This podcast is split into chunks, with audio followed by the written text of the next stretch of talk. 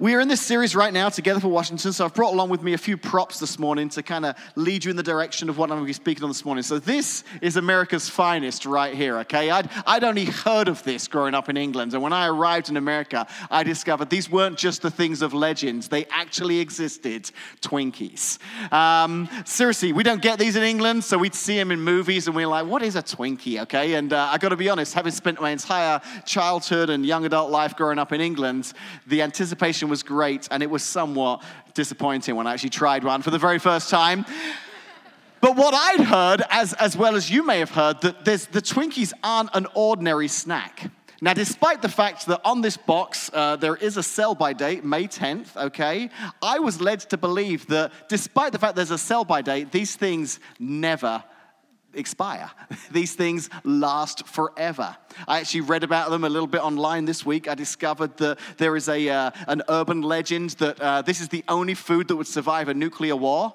Maybe you've heard that, that if the, if the nuclear war goes off, this is the only thing you can eat uh, safely afterwards. Uh, another one I read was that they started making these in 1930 and they made a huge batch and they're still selling from the original batch. They never made any more. Um, the truth is that uh, they do last a little bit longer now than they used to, thanks to preservatives. But what I discovered is that they do expire. Their shelf life is great, but it's not eternal. Uh, part of the reason is they're all in their little sealed packages, so they'll last a little bit longer. But um, they have a very long shelf life but not eternal. So I'm going to set these down here. And uh, if anyone fancies a snack during the service, just jump up there and grab them. I've got another box for second service, so you are uh, you're totally fine. Help yourself. Uh, we'll find out who the Twinkie fans are in the house. Um, talking of food with a long shelf life, uh, some of you recognize the uh, the brown bag here with the uh, the golden arches on the front.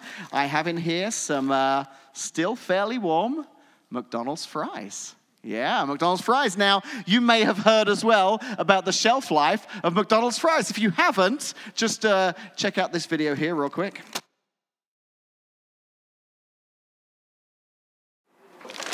I got my, my two sacks of McGoodness right here. So, what we're going to do, just going to give you an idea of how this food is breaking down in your body. I'm just going to put it in some jars, to kind of show you how it breaks down on its own over time, over the next, you know, four, five, six, seven months. Some fantastic fries. So we're just to dump right in this jar, right there. And lastly, French fries from a regular restaurant. Two weeks, French fries from a regular restaurant. Two weeks, French fries from a McDonald's restaurant. Here's the regular french fries. Those things are black and crazy. Want to see what the McDonald's french fries look like? Check this out. That's right. Some kind of fluke of nature. That's right. This can't explain. But this is what you're eating every time you get these fries.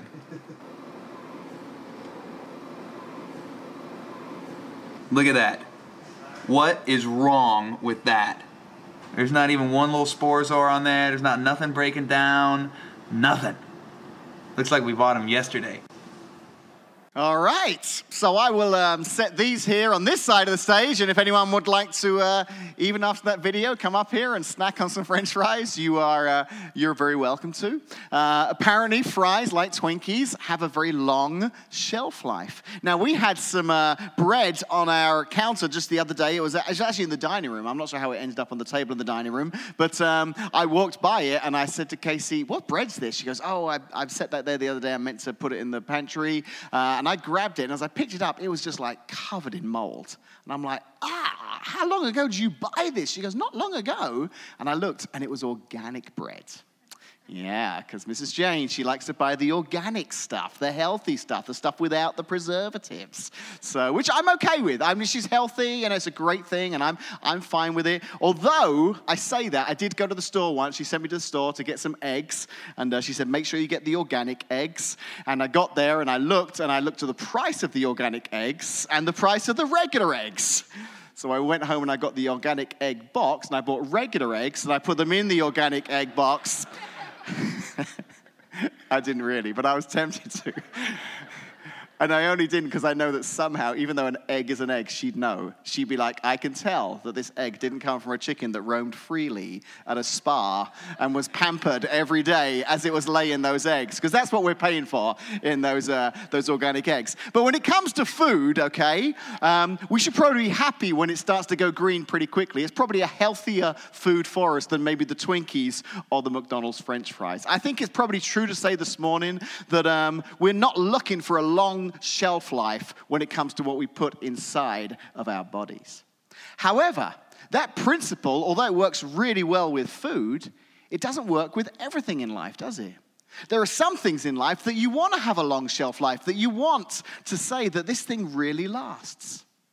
So, before we moved back to Washington about seven or eight years ago, my wife and I, we actually worked with a church for a few years up in the northwest suburbs of Chicago uh, called Lake Zurich was the suburb. And we had a great time working up there. And while we were working up there, Casey actually decided she was going to get a part-time job in the area. And there was a shop there, a store that she just loved called Pottery Barn. Okay, some of you have heard of this store. Uh, and she got a job at Pottery Barn. It's a furniture and a home decor store. So, um, she loved it because part of the perk of working there was she got a 40% discount off everything in the store. Which meant that anything we bought was now only twice as expensive as I thought it should be, instead of three times as expensive as I thought it should be. I don't think she ever brought home a paycheck, but she brought home a lot of stuff that she um, purchased at this store. And uh, she was saying to me, But Dave, the reason it's more expensive is because you're paying for quality this stuff will last a long time. I'm like, that's, that better last eternity because that's a lot of money we just spent on that couch or that dining room table. But, you know, she, she really believed in the quality, the shelf life of this furniture. So recently, we decided to buy a couple of new dresses for my sons to go in their bedroom. And um, we had this idea, you know, maybe these would be some dresses that we could buy, they could use for a few years. And then if they go off to college, this would be a dress that they could take with them, you know, take to, to college. So we were looking at different dresses. And, and I managed to persuade her that maybe we should look at IKEA instead of Pottery Barn. And we did. And we saved a lot of money because we went to IKEA. But you know what? As I started putting these dresses together, which actually took about 10 hours of my life that I will never get back, okay? As I'm putting these things together, I'm like, I'm not sure these are going to last through high school, let alone college. Oh, my son's a junior. I mean, we're talking a year here. But this thing, you could just tell putting it together is made of a different kind of material than this stuff that we were buying at this other store. And, and I realized, you know, when it comes to things like furniture, you do want a long shelf life. You do want to invest in something that you know is going to last a long time. Food, you not so much, okay? There are some things that you really don't want to last forever, but there are some things that you do want to last a long time. Now, do you know Jesus actually spoke about this very subject? He did, because back in New Testament times, there was a lot of issues with, with furniture and French fries, and he's like, I need to address this subject. So, he actually talked about the idea of things that last a long, long time. He talked about it in a, uh, uh, a very famous passage, Matthew, one of the four writers of the Gospels, who talks about the life of Jesus. He, uh, he spends three chapters, Matthew 5, 6, and 7, just um, writing down this amazing message that Jesus gave. And, and you may have heard of it. We call it the Sermon on the Mount the Sermon on the Mount. It's this time when, very early on in his ministry, these crowds had gathered. They'd heard about this guy called Jesus, and they'd heard that he was teaching amazing things, and they wanted to hear what he had to say. And he stood there for, for hours. We don't know exactly how long, but we know there was a lot of stuff he packed into it. And he stood that day on the side of a mountain speaking to thousands of people about a whole slew of different things, including anger and murder and lust and adultery and forgiveness and worry and, and so much more. But he talked a little bit about what we've been talking about this morning. He talked a little bit about this in the context of possessions and money. Listen to what he said in Matthew chapter 6, verses 19 through 21. Talking to these crowds of people 2,000 years ago. Don't store up treasures here on earth where moths eat them and rust destroys them, or where thieves break in and steal. Store your treasures in heaven where moths and rust cannot destroy, and thieves do not break in and steal. Wherever your treasure is, there the desires of your heart will also be. You see, in this particular portion of the Sermon on the Mount, Jesus is addressing an issue that, just as much of a context for us today, it was 2,000 years ago, just this idea of money and possessions. In fact, earlier in, in Matthew chapter 6, in verse 2, he, he starts out, he's talking about giving to, to people in need. He says, When you give to someone in need, and then he goes on to give some instructions about how you should do this. But what I think is, is fascinating about this, just this simple little verse that starts out this passage when you give to people in need. Do you, know, do you, do you notice what he said there? He didn't start out by saying, if you give, you know, if you're one of those people that gives, if you choose to give. No, he says, when. When you give. Jesus makes the assumption that people already know that it's a good thing to give. It's a good thing to be generous. It's a good thing to, to live a lifestyle of generosity and, and help and impact others. And he says, when you give, and then he starts to, to kind of explain what that looks like. And then in this very famous passage, just a few verses later, he talks about the difference it makes when you choose where to store up your treasures.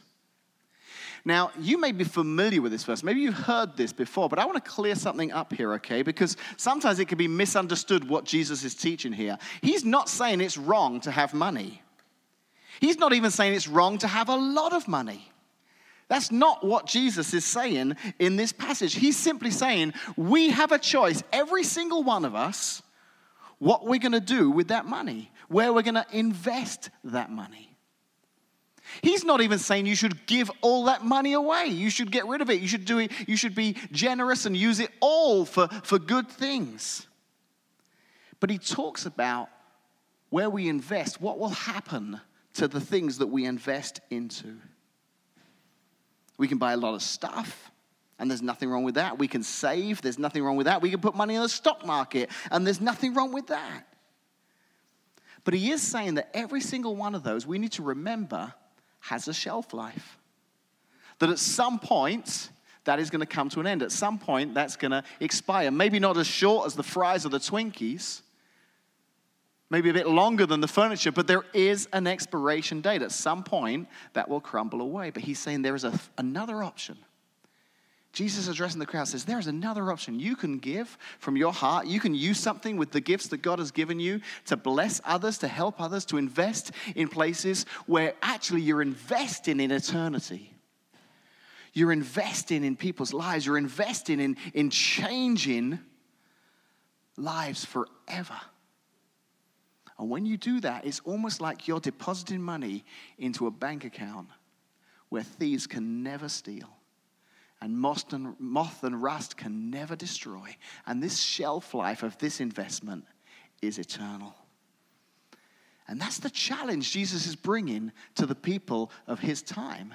Because in that crowd, there would have been the poorest of the poor, and there would have been the richest of the rich. And you know that as he was talking about this, there were some that held on very tightly to their possessions. If you remember Zacchaeus, he was a, a tax collector. In that area, he would have been renowned for being probably corrupt and, and using that um, position of power to, to manipulate people out of their money. And, and he was building his own kingdom and building his own wealth. And he had an encounter one day with Jesus. We don't know exactly what Jesus said to him, but we know how his life changed because when he came out, the very first thing he chose to do was to give back, to give to others. He knew this was the thing that was, this, this, that was building inside of him. And this encounter with Jesus, he just knew I have to do something different. I have to change my life. This isn't just for me. I don't want to just build into a, uh, something with a short shelf life. I want to build into something that is eternal. You know, if you're visiting here this morning, we're in this series together for Washington, and it's built upon this whole idea that here at Connect, we're in an exciting time. God is on the move. God is on the move. We've seen him at work here in Connect over the last few years. We see some incredible stories of people who weren't attending church, who are now attending church, didn't have a relationship with Jesus, who now have a relationship with Jesus. And we're so excited to see what God is doing in this community. I've said this so many times, but when we started Connect three, four years ago, it wasn't with a desire to give all the church people another option in town. It wasn't with the intention of saying to people who already attend a church in Washington, hey, come to this church. Instead, we knew there were people who weren't going to church anywhere, and we wanted to reach those people. And we have. And, and God is on the move and He's brought us this far, but He didn't stop here. He wants us to continue to move with Him. And part of the adventure he's taking us on is, is leading us to the point where we've now found um, a building that we're going to purchase for ourselves. This is going to be Connect's new home. You may be familiar with this building. It sits right in the middle of town. It used to be Tractor Supply Company. Before that, it used to be uh, Walmart. And we've purchased the 25,000 square feet that Tractor Supply used to be in as our future home of Connect Church. So, we announced a couple of weeks ago at the beginning of the series what that looks like in a practical sense. We announced the, the purchase and renovation cost of this building is $1.4 million. Now, this is the moment where if you're visiting this morning with Connect, you can sit back and relax. This is a conversation that we're having through this series as a family. Those of us who call Connect Church our church home, we're learning about where God is taking us. We're learning about the exciting adventure He's got us upon and we're learning about what it's going to take for us as a church family to be able to get there. We believe that God is doing something that, thanks to having a, a, permanent location here in the community, we will be able to continue to impact both those who call Washington their home, surrounding areas, the country, and the world. Our goal we shared a couple of weeks ago is that together, here at Connect, we're going to step into a very exciting part of the journey where we are endeavoring, we're embarking, and there we go, found the Twinkies. I had to commend you, sir, on walking right by the fries to get the Twinkies. So I'm not sure either are wonderful, but uh, you, you chose the lesser of two evils. Well done. So we are headed into this, this journey where together we believe that God has presented this opportunity to raise $700,000 of that 1.4 million over the next three years, over and above our giving. We're gonna, we're gonna ask people to step out in faith. You, you may have seen the packets we gave out. If you didn't get a packet yet, grab one of these on the way out. There's some on the Connect point out there. But next Sunday, we're going to have these commitment cards available for everyone. And we're going to ask if people would pray and say, I want to be a part of this journey. I want to commit over the next three years to help raise that goal. We're excited because we've actually got a number of what we believe it's going to take to make that happen. That number is 115. 115 people. We believe there are 115 individuals, couples, families that if they will say, Yes, I'm in, I want to be a part of this. I want to be a part of this great story. I want to be a part of this um, journey that years to come, when we're in this building, I can look back and think, I, I helped. I was a part of that. And the great thing about filling out the commitment card next Sunday and being a part of the 115 is everyone is important. There will be some who will give um, large sums over three years, and there'll be some who may not be able to give as much. But every single person that makes up that 115 are important. So, this will be an opportunity next Sunday for all of us. Anyone who calls Connect their church home, anyone who believes in the vision and mission of this church, to invest in something with a very long shelf life. I'm not talking about the building, although I do hope the building has a better shelf life than the IKEA furniture I just bought. So um, I'm talking about the eternal impact that will take place out of that building. Because it's not a building that will change lives, it is the people that call that building their church home. It's you, it's all of us. We can tell story after story about conversations we've had with neighbors and friends and, and what God's been doing in their lives. And this building is going to help increase that opportunity to be able to do that. We have the opportunity to invest in a place where moths and rust cannot destroy and thieves cannot break in and steal. So, in this series, we've been talking a little bit, and it's been very different. And if you're new to Connect, I hope you'll, you'll stick with us here because our next series will be a lot more like our, our normal series. Normally, in a series, we would kind of talk about a, um, a subject that hopefully would help move the ball along the field in the spiritual sense. It'll help you learn more about Jesus, learn more about what it looks like to follow Jesus. If you don't currently have a relationship with Him, I hope that you'll hear us talk in our series about what it looks like to have a relationship with Jesus. If you are a follower of Jesus this morning, normally our series, they kind of help you grow in that relationship and continue on. But this very unique series together for Washington, although we've talked about some spiritual things like what Jesus said here about, you know, where we put our treasures, where we store our treasures. Is it in places where uh, moth and rust will destroy, or are we storing them in eternal places? There's also been a lot of practical talk in this series because I want to unpack everything to you. I, I, it would be wrong of me to say, hey, would you give if you weren't fully understanding what it was you were even giving to? So we're trying as hard as we can to get very practical in these messages and to really kind of explain all the, um, the systems and everything that's gone into making this happen. And if you've not been here over the last couple of weeks, I'd recommend if there was ever a series to jump on and listen to uh, all three weeks, this is the third week so far. This would be a great series to kind of uh, watch any ones you haven't missed, haven't seen yet you can get online and watch on our uh, Connect Church app or at, um, uh, the Connect Washington website has a link that'll take you to our uh, online audio or viewing. But just in the practical thing, there was three things that as we kind of come towards the end of this series, I wanted to make sure that you fully understood about this whole journey that we're on, this next step that God's got us on. The first thing is the price the price. So I remember a couple of weeks ago, we announced for the very first time. A lot of you have heard about the building. A lot of you have heard the story of how we acquired the building. A lot of you have heard the story of what happened with Uftrings. And so many of you knew this, the building part of the story, but it wasn't until a couple of weeks ago that we put that number up for the very first time 1.4 million. And I remember it. I remember it very well. I remember saying the number. I remember the slide going up on the screen. I remember the oxygen leaving the room as everyone at once went, kind of that gasp of like, wow, that's a lot of money. What are they doing in this building? Is it going to be like gold plated faucets? What's going on here? Well, no, obviously not. I mean, there will be in my private bathroom, but. Um, and when you turn them on, tea will come out of one and milk will come out of the other. It's just a, just a little thing I've asked for. No. The truth is, we've talked to some really um, sharp people, some people who are in the construction business, people who do this for a living. And when they've sat down and they've looked at the 25,000 square feet that we're going to occupy, and they've looked at the things like the electrical and the plumbing and the mechanical and the walls that have to go up and the auditorium that has to be equipped with lights and sound, you know, pretty quickly that number goes up. So pretty quickly we got to, with the purchase and renovation price, that 1.4 million. And it is, it's a deep breath, deep intake of breath kind of number. But here's something else we've discovered from these people that we've talked about who do this for a living. And how I get excited and I say, Thank you, God, for what you're doing. We don't deserve this. You're so amazing.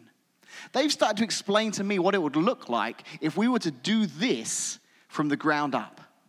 If we were to go out into the community and find some land and buy that land and prepare that land and put cement down for the parking lot and then build the building. And they said, if you were to do the exact same building from scratch, you'd be looking at maybe three, four million dollars. So to have what you've got and to be able to put it all together and purchase it for one, this is miraculous. And we are so just, just thanking God for this wonderful opportunity. So I want to kind of share that thought this morning because I know we've talked a little bit about the price, and I know for some it's been like, wow, that's quite a lot of money. And, and there are people here at Connect who understand this far more than I do. And you'd be welcome to talk to anyone, and they can kind of explain how the, the numbers break down. But that's, that's kind of what we're looking at for the actual purchase price and then the renovation uh, stage. So, another really cool thing that's happened through this journey, okay, as well as price, is provision provision. So from day one, whether it's for this campaign that we're a part of or, or any other area, I'm like, God, we, we need you to provide. God, we can't do this ourselves. This is a, a, a huge um, step of faith for us as a church that's a little less than five years old. So, God, we need you to help. And along the way, we've seen God provide. We've seen God provide. Now, I, I want to go on record. I don't believe that God started the fire. but something very interesting happened just a few months ago. Uftrings, if you're familiar with the dealership, they're right here in town. They had a fire and uh, it damaged their building enough that they are going to have to knock it down completely and, and rebuild from the ground up. So it wasn't, I mean, I think it was like within 24, 48 hours of the, I think the smoke was still coming out of the building when I got the call from Gary Uftring. And he said, I know you guys have bought this building. I know your plan is to move in and, and have church there. sometime in 2018, he said, Would you consider pushing your plans back by a year so that we could temporarily house our dealership here while we rebuild? Now, I have to be honest, it, I was looking forward to moving into our own space. Number one, because it was just going to be great to have a permanent location. Number two, because I'm part of the crew that sets up and tears down every week. and I'm ready to start rolling some cases and stacking some chairs and putting all of this back in the box at the end of this morning. But from very early on, in the DNA of Connect, we just decided we were going to be a church that existed not just for the people inside the walls of this building, but actually, as well as the people inside this building, primarily for the people outside of this building. Because there are many of our friends and neighbors right now who aren't in church this morning, who don't know Jesus yet. And I want them to discover the same Jesus that I've discovered. I want them to have the same relationship with Jesus that I've got, that you've got, that you've experienced. And I can't just hope and pray that one day they just show up. I've got to um, get creative and find ways to get into our community, to build these relationships, to get to know these people so that that first step into this building is a little bit easier. So from day one, we've just really been intentional about being involved in our community. So when they asked, hey, would you be willing to help out our 80 employees who live here in town and work here locally? Would you be willing to help um, all the people who do business with us on a regular basis? I met the guy from uh, the manager of Uftrings just soon after they'd moved in. He said that he had a lady come to him um, with her car to be serviced. It was a thousand miles, two thousand miles past the oil change date, but she wanted to wait until they were up and running because she was a loyal Uftrings customer. When she arrived, she bought two boxes of donuts for the service guys because she wanted to just say, "Hey, congratulations! I'm glad you guys are back in business." So it was just wonderful that we as a church were able to help our community in that way. But the truth is, through it, we've seen God's blessing and God's provision. So in the year they're there, they're paying rent to be there. And their rent's more than what our mortgage payment is, so they're helping with the cost of the mortgage. They've made some renovations that we would have had to do anyway. So, so when I look at these two numbers, I see $700,000 that we're hoping to raise from within this Together for Washington campaign. Then I see the other $700,000 that we're going to have to um, somehow finance, borrow from the bank. And what they're doing is they're lowering what we're going to have to borrow. So that 700,000 is going down a little bit because God has provided. I believe we're going to tell other amazing stories of how God has provided. So I'm excited that both these numbers, there's, there's the, the commitment from us to raise the money, and then there's this other side where there are just these opportunities like this for God to show himself and say, I'm in this. I want to help you in this. So the price is, is kind of been a little bit scary, but when you look at it in the context of what it could be, it is miraculous what God's given us. I'm seeing his hand of provision in so many other ways. And then the final thing, and a lot of people have asked me about this, is the plan. We want to know what this building's going to look like. We want to know, you know, we want some pictures. We want to see how it's going to be developed. We want to see what you're going to do with this building. So this morning, I'm going to let you look at some of the pictures. Okay? So here's how we're going to do it. You're going to close your eyes and imagine. All right? Do you see it? Because I see it right now. It looks awesome. so here's the thing. Because of the, so, so Uftrings will be in there for at least the rest of this year. So we're not going to start construction until probably the beginning or, or spring of next year. Our goal is to be in uh, no later than fall of 2019. So right now we're having conversations with architects and designers and builders, and we don't want to rush anything. You know, it's actually even miraculous what, what happened with Uftrings, because I think if we'd have been too, you know, getting in there too quickly, who knows? We could have showed up the first Sunday and you'd have brought your babies and said, Where do I take my baby? And we'd be like, Ah, somewhere for the babies. Didn't even think about that. so now we can really think this through and we can decide the best layout and the best.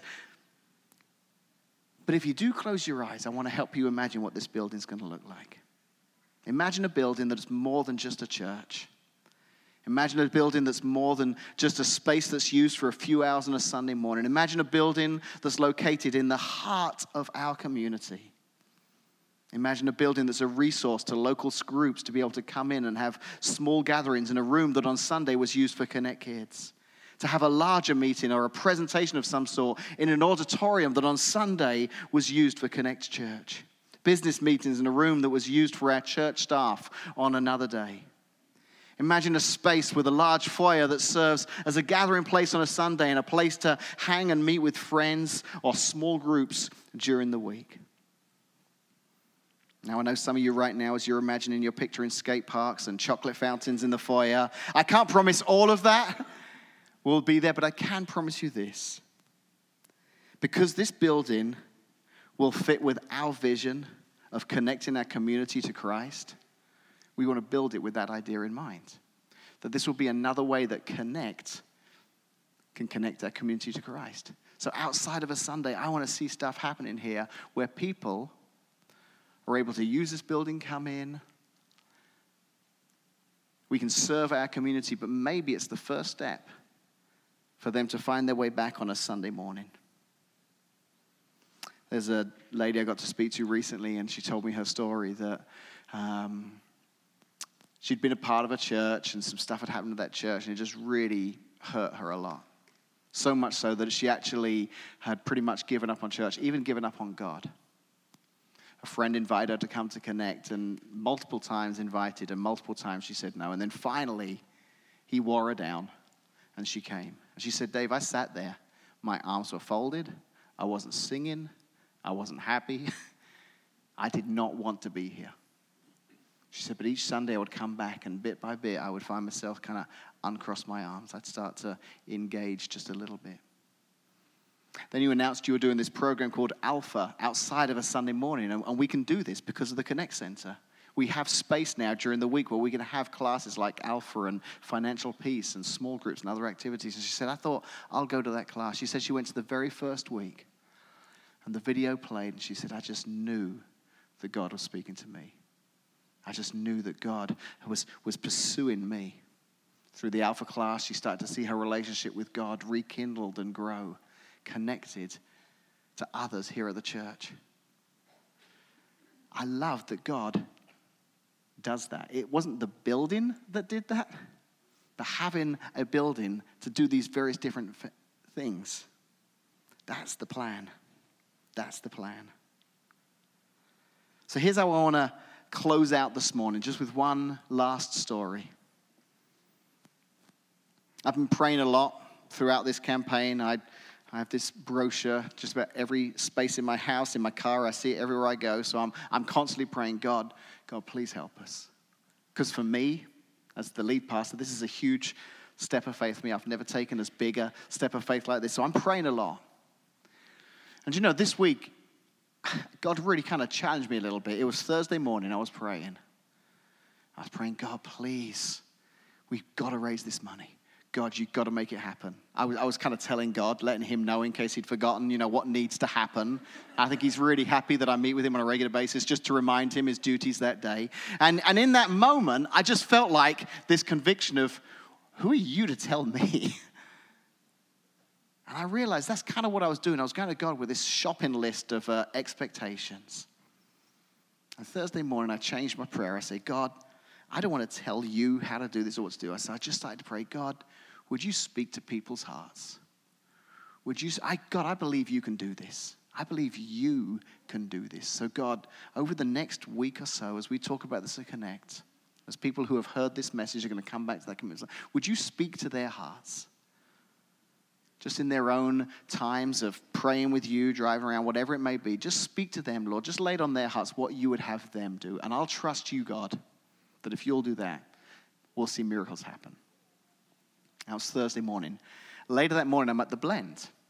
I'm working on my message. I'm working through my notes here, and uh, I see a friend of mine. He's the pastor of another church here in town and he's visiting with one of the leaders in his church, and he knew that we were in this series. So he kind of pulled me aside. He said, Hey, how are things going? I was like, Oh, it's going really good, but I'm really nervous and I'm praying a lot. You know, we, we just kind of talked a little bit about it, and he, he spoke some very encouraging words to me, and this other leader at his church kind of shared some stories of some campaigns they've done at their church. And it's just really, it was just a really healthy conversation. So they left, and as they went to leave, this leader stopped by my table again, and he just was like, "Hey, just you know, no, I'll be praying for you." I was like, "Oh, that means a lot to me. Thank you so much." He goes, "You know, hang in there. You, you guys are doing great. We love what we hear about what Connect Church is doing." And and he walked out of the coffee shop.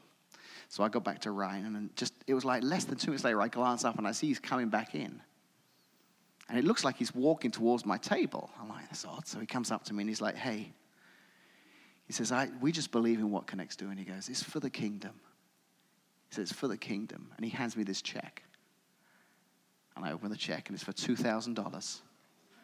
He says, I want, I want to invest in your campaign because it's for the kingdom, is what he said. But here's what he said right before he left.